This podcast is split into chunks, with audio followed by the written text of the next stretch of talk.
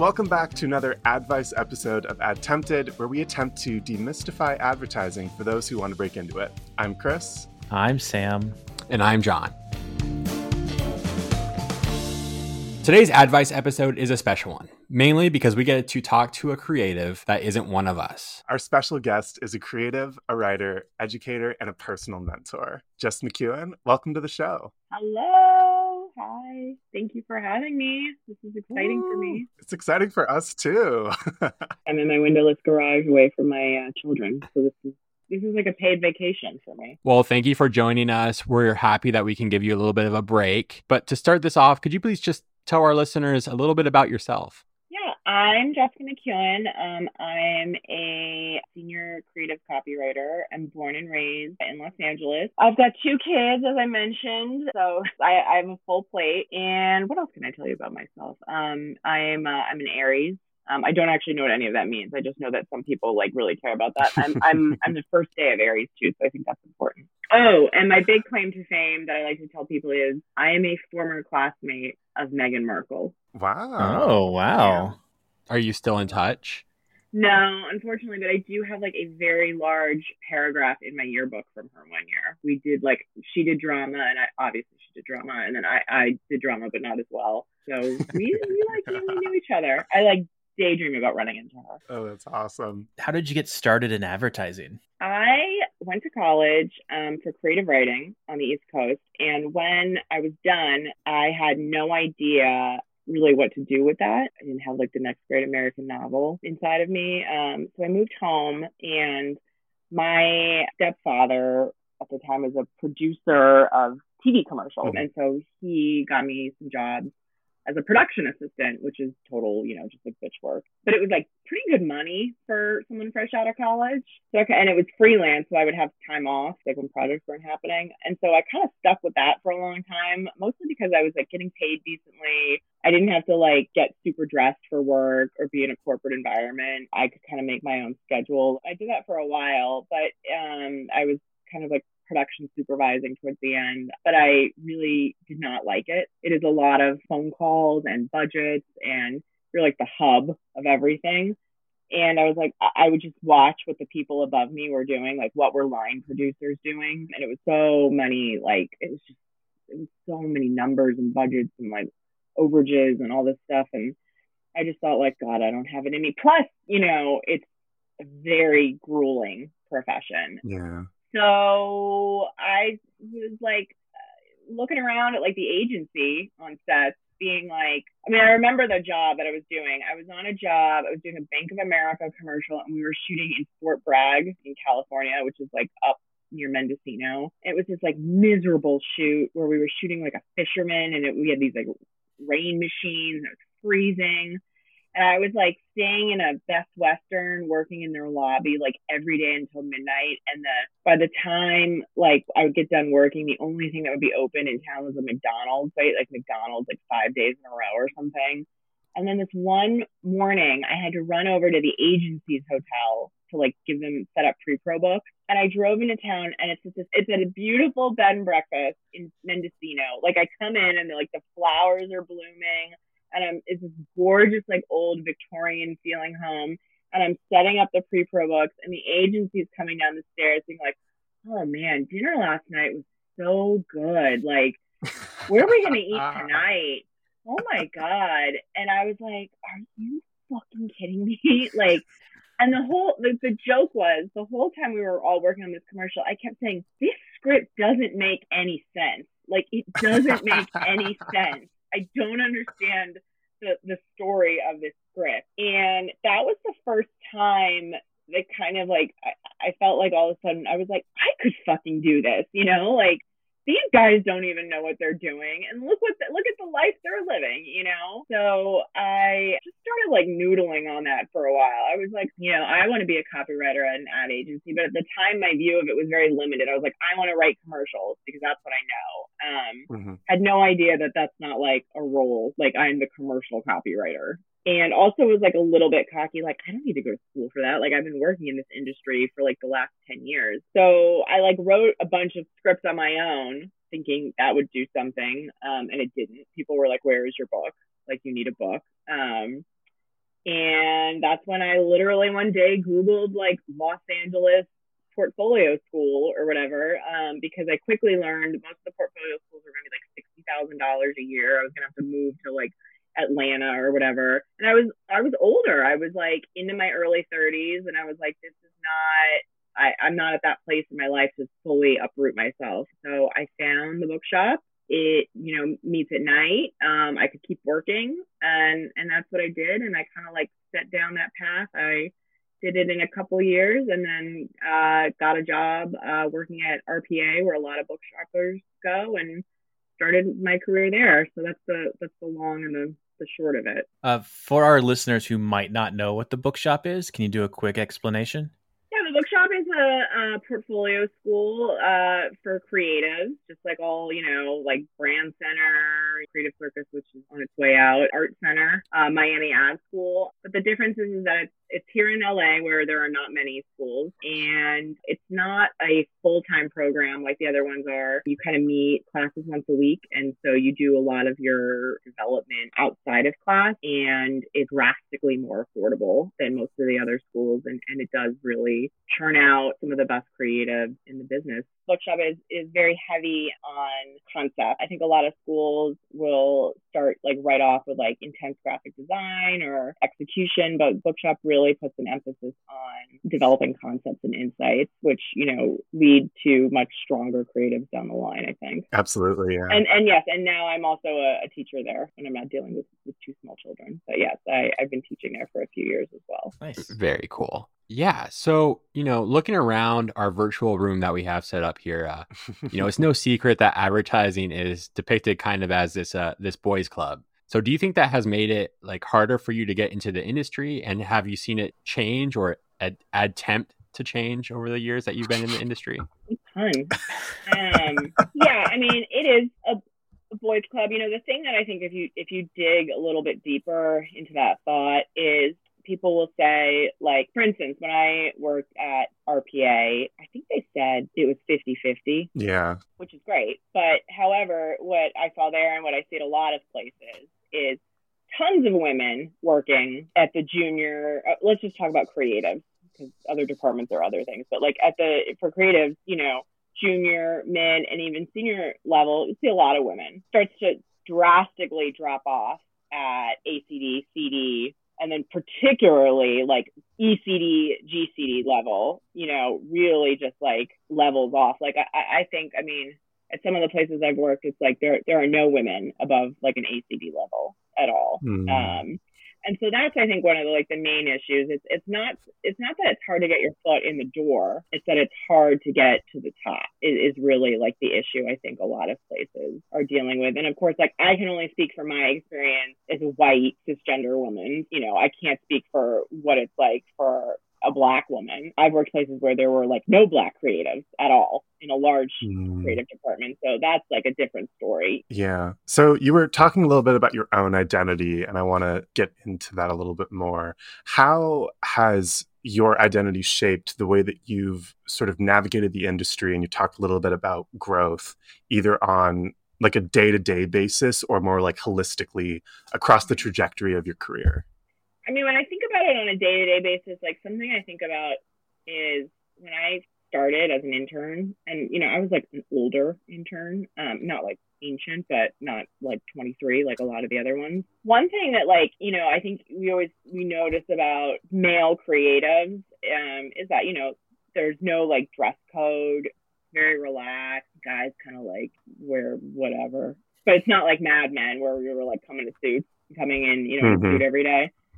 And so something I was like very aware of as an intern and a junior was I was like, how am I presenting myself every day? I refused for like a over a year. I did not wear a dress to work because I was like, I this is like it sounds like a weird thing, but something I was very aware of.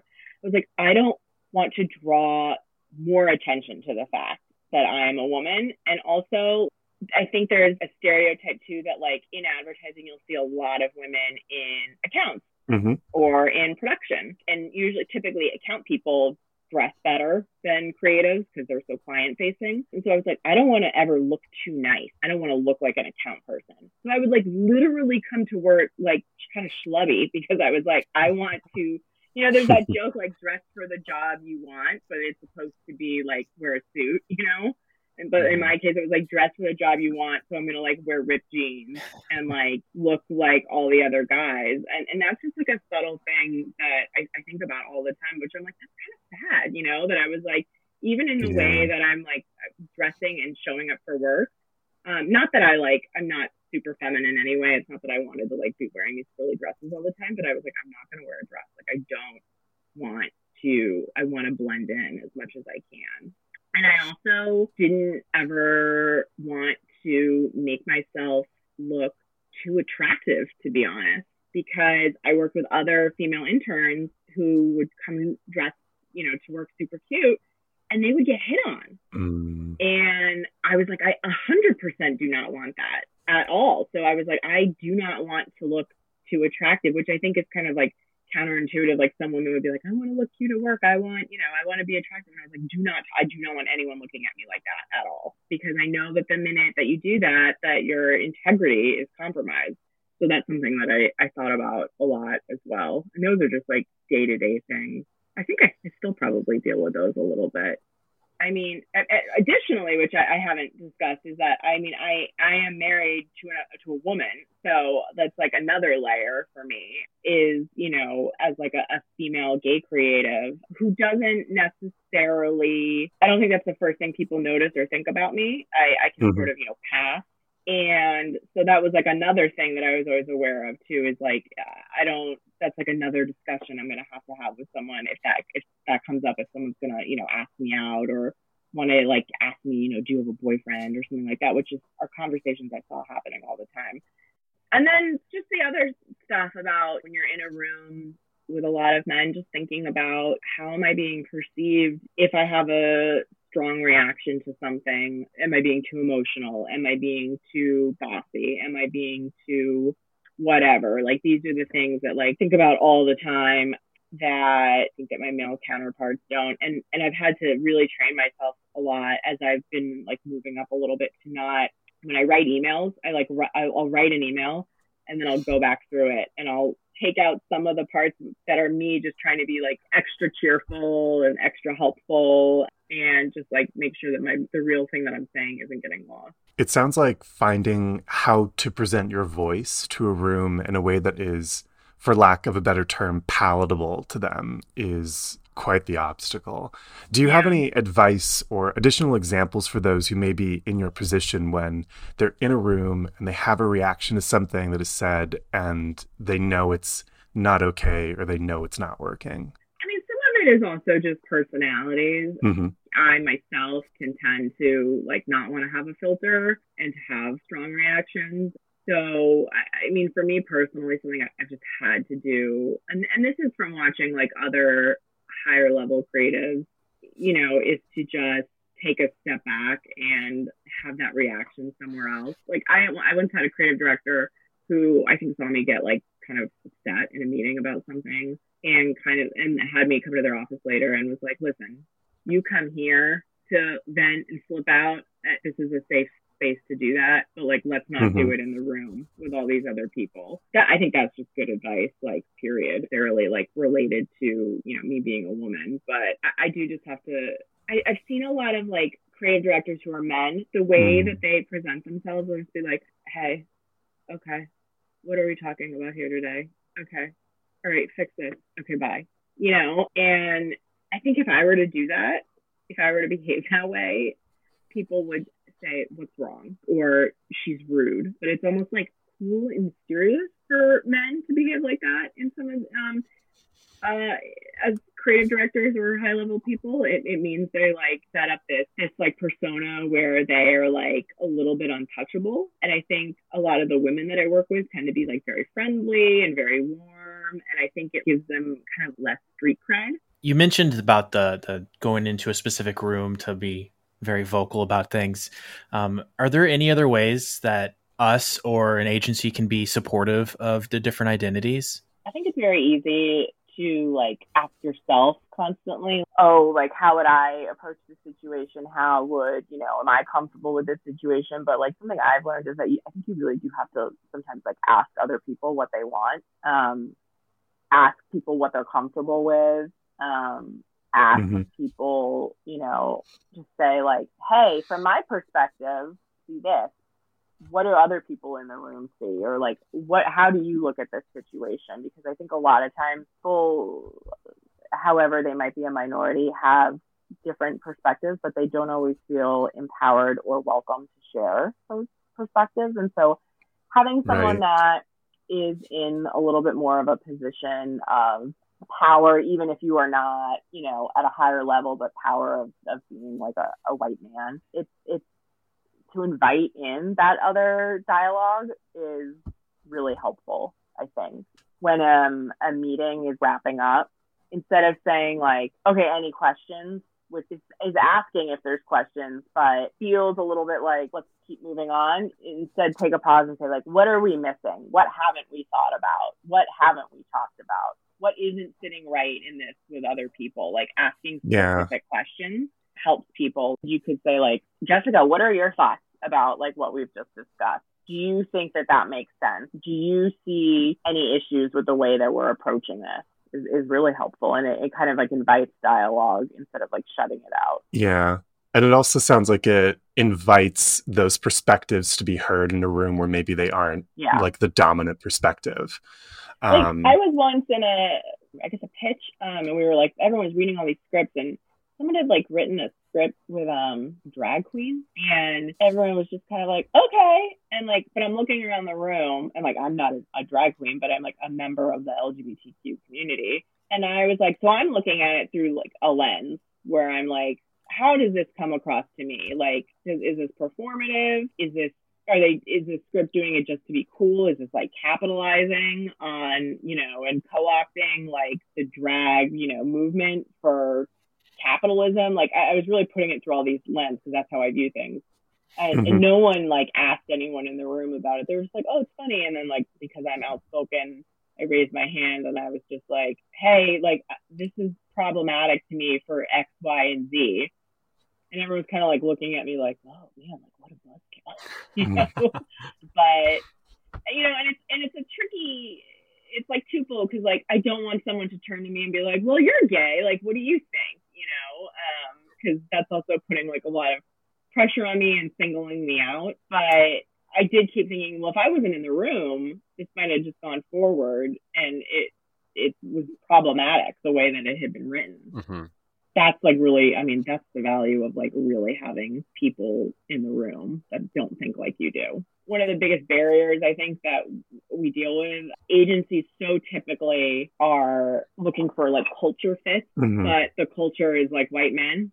So, mm-hmm. you know, obviously that's what's going to be the best culture fit. And so it feels it's hard to hire outside of that because maybe that's not a great culture fit, but I think there's a lot of discussion now about like, well, you don't want a great culture fit. You want someone that's going to disrupt your culture because it's going to help you think about things differently you want a lot of different people in the room. And I think one of the other things about maybe having not the like de facto identity of like, you know, I'm, I'm not a white man, um, opens me up a little bit more to the fact that like there are um, different shared experiences uh, or different experiences that people are living. So like I'm quick to say like if I'm on something and it's we're targeting a different racial background, like I just straight up am like, I don't, I'm not qualified to speak about this. Like I don't, I think sometimes it might feel easier for other people to just like make a guess. And I'm like, I- am not qualified to speak on behalf of this community. I need either to work with someone who is, or I need like a lot of like, I need to run all my work through someone.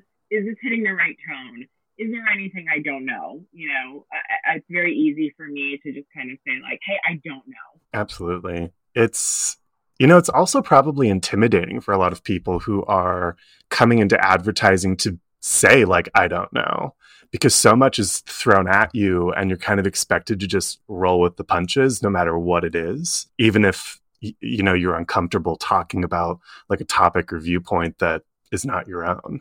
Yeah, and I mean, I think like that's the danger of. I mean, we, that's how you wind up with like Kendall Jenner Pepsi ad is like that was done, you know, in house, and it's probably a bunch of like like-minded people sitting at a table being like, "This is great," you know, and you gotta like gut check some of this stuff with some someone outside. It seems like the agencies are really marketing themselves as like very diverse and very open and they're almost competing with each other for how creatively diverse that they are, right? So in your experience have you seen the agencies actually making changes from within? Um I think yeah, like in the summer of 2020 all of a sudden like every agency was like in the wake of George Floyd all of a sudden like agencies were like, oh shit, we have to care about this now. um, um, and so I think for the most part, a lot of them, you know, kind of like just talked a big game about, you know, here's what we're doing. A lot of them, it kind of fizzled out and like nothing happened with it. But we saw like some other agencies with some good initiatives. There was one, it was basically like asking agencies to commit to like 13% of their leadership being um, people of color some of the big agencies did like kind of follow through with it, but a lot of them weren't able to do that. And to me, I was like, that is just atrocious. I, you know, I ran the numbers at some of the agencies. I'm like, we're talking about like three or four people here. Like, you can't hire three or four black people into your leadership. That's not a lot. You know, I've also seen recruiters say, well, we just can't find any. And I'm like, well, where are you looking? And where they're looking uh, is like DC Brand Center, uh, Creative Circus, uh, Miami Ad School, all schools that are a fortune um, and require you to be of like a certain, you know, economic status to be able to go to these schools. Yeah. You'll hear like recruiters will say, "Oh, I don't look at like where they, you know, went to school or who they are. I don't look at race. Like I don't see color. I just look at the best book." And it's like, well, the best to me highly subjective because it's a couple things. How are we determining what the best book is and what lens are we looking mm-hmm. at that through? Are we looking at that through like a white male lens? Are we looking at it through well what whose book has the best production value to it? Because you know, if you're like a writer, you can develop you can show as we know because this is what we do in bookshop is you can show a great idea with a marker comp with stick figures. Yeah. If what we say we're looking for are great thinkers, you know, it shouldn't be so dependent on this super polished book. I think a lot of times people are looking for these really polished, professional looking books. And then I kind of want to say, like, but then you're going to hire them and they're going to work on banner ads. You know, like, why do we have, why do we expect students to have these super professional looking books when you know you're not throwing them like on Super Bowl spots right away. You need someone that's going to like do junior level grunt work. That's what like happens at all agencies. And so I think that's like a really big issue. Um, I think that's one of the biggest barriers. But I will say, I do think things are getting better depending on where you work. In in 2016, I had an intern one day. I remember tell me that I think we were talking about how we hate when people in a meeting will say like, "Well, ask the girls." Like we're not girls, like we're we're grown women. And this intern said to me like, "Well, and actually, I'm not a woman at the time. I, I think they maybe consider themselves to be non-binary or something." And, and I remember thinking like, "Oh fuck, like good luck," because like no one is gonna respect that at all. I was like, I could not imagine anyone at my agency like using they them pronouns or like respecting that at all. I was like that. And I remember at the time thinking like, I don't even know like what would happen if someone were to like transition here. Like I couldn't see how that would work at all. Now I'm working somewhere where there is someone who is non-binary and does use they them pronouns. And I was in a meeting the other day and this person was not in the meeting. And this is how I, I really was like, wow, this is progress. This person was not in the meeting, and but we were discussing them because of their role in the project. And every time someone discussed them, they said they them, and they weren't even in the room. That to me was like some serious progress, and it it just like wasn't discussed. It was just like this is who this person is. This is how we talk about them.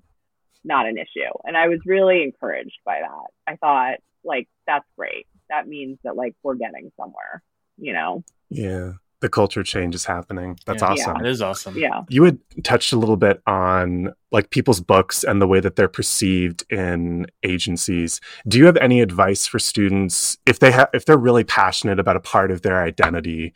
Do you feel like there's any advice you could give those people for either how to like weave it into like the bio in their book or maybe how to showcase like a side passion project for something that they do?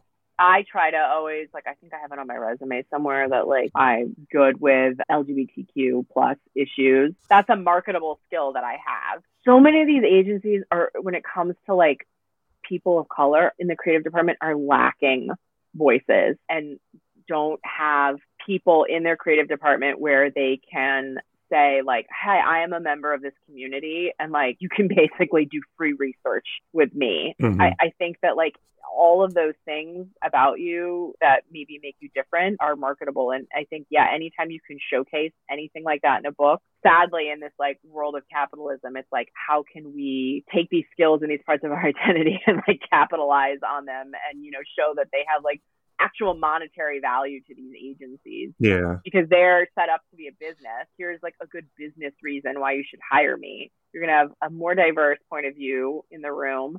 You're going to make less terrible fuck ups. You're going to have a more authentic voice. Your audience knows when someone is speaking to them in an inauthentic manner. Well, I, I think that's mm-hmm. all the time we have for this episode. Thank you again for joining us. Wait, can I tell you guys one more story before we go? Please. Sure. I think I like thought it was going to come up with one of the questions, and I was like really excited to tell this story, but I I don't I it either did and I didn't remember. But this is a story that stayed with me and is has really like shaped uh, the way that I think about things. And I was working on a client that was really difficult. I was doing a presentation to the client over the phone, which is already awkward, and I had like written some line. I think it's for a banner. It was an airline. It was about in Texas, in, in Houston specifically. There's two airports. There's one called Houston Hobby, and then there's like George Bush International or whatever. But this airline flies out of Houston Hobby. And so I'd written some line about like, don't go to George Bush, like we're in Houston Hobby. And the line was, don't beat around the bush, redeem your points out of Houston Hobby or something, whatever not going to Cannes, right, on this line. But the client like stopped the presentation. They like had had us on mute, you know, like they always do, and they unmuted themselves and went, "Sorry, we just need to interrupt you. We love that line, like loved it." And I was like, "Oh, this is so great! Like I'm a junior, they love this line. I liked it." So I was like, and they were like, "That is even if we can't use it for this." We've got to use it somewhere else. Oh my, you like say, you know, this is a brand that loves puns. Um, and so that was great. So I'm feeling good about that because they like, I think I was like the only person they did that to. And so then like the meeting's over and everyone's like in the room, like, yay, oh, great job, Jess. Like, blah, blah, blah, blah, blah. And this creative director on the account comes over to me and in a very like, not, not trying to like put me down, but in a joking way, kind of like slaps me on the back and says, well, leave it to the lesbian to write the line about Bush in front of a room of like at least 20 people. And I was so flabbergasted at the time. It took me so many days and honestly, like years still. I think about this all the time to just like process all of the layers of like what happened there. And I think that he was trying to be like, yeah, like I'm cool. Like that's I'm you're gay. Like I can make this joke with you. We're on this level. But and I never really said anything to him about it. And I never went to HR.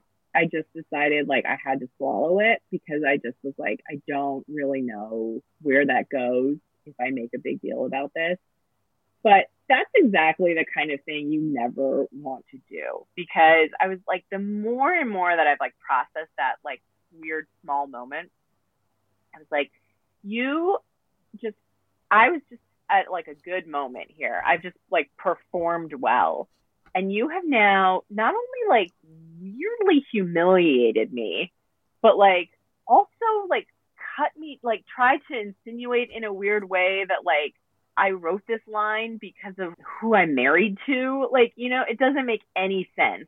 And it I felt so degraded by it. And instead of just saying like great job, you like used my like identity as a weapon against me in a way.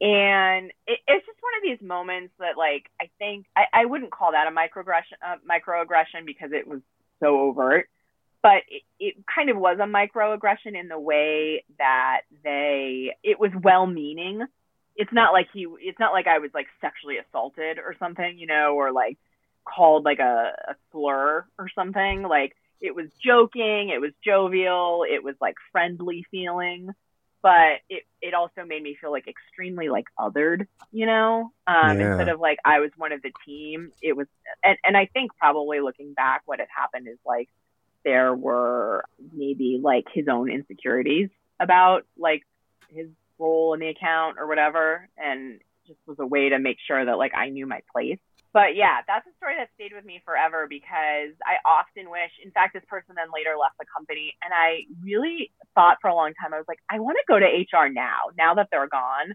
I want to go to HR and I want to tell them about it and be like, what would have happened if I'd come to you with this information when they worked there? Because I wanted to like get the full rundown. And I also was like, it felt like I was dishonoring myself to not tell that story to anyone. Mm. But it's funny how like that is that is just like a 10 second thing that happened to me in like either 2016 or 2017 and i think about it all the time. I still think about it all the time. And i still know this person and i also see them like here and there or like online and like i don't talk about that with them because like i, I don't want to get into it. But you know uh, it's that these are the these are the kinds of things that like people of you know minority identities sometimes experience at work that like I don't know that everyone's like aware of. And, you know, they stick with us for like a long, a long time. And so I think, you know, what would have been great is if like one of you had been in the room at the time and had said to this person like, "Whoa, like what the fuck did you just say?" You know, like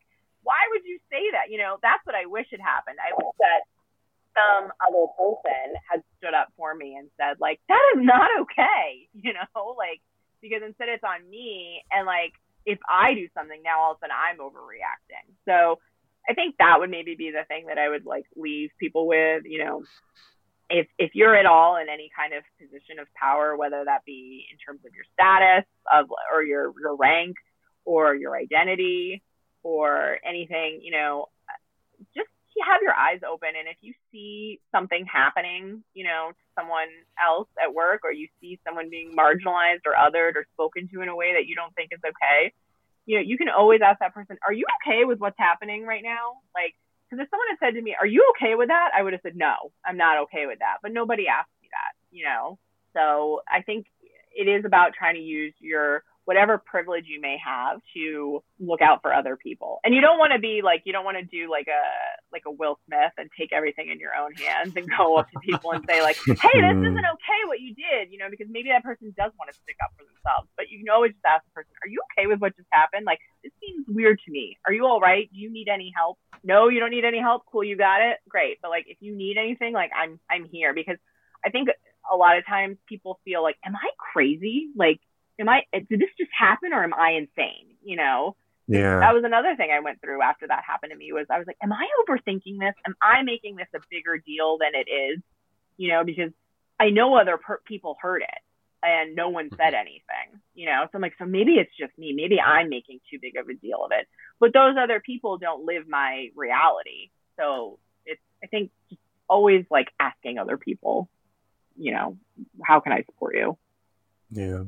Well, yeah. thank you for telling that story. I mean, it's it sounds like it was a lot in the moment, and it has been a lot ever since you know you've like thought about it and molded over in your head. Yeah, and I'm lucky. Like that's and, kind of the worst thing. That's that's kind of the worst story I have. Mm-hmm. But honestly, that advice about being an ally and being able to go up to people after something like that happens, no matter who you are, and just saying like, "Hey, how are you feeling? Like, was that okay?"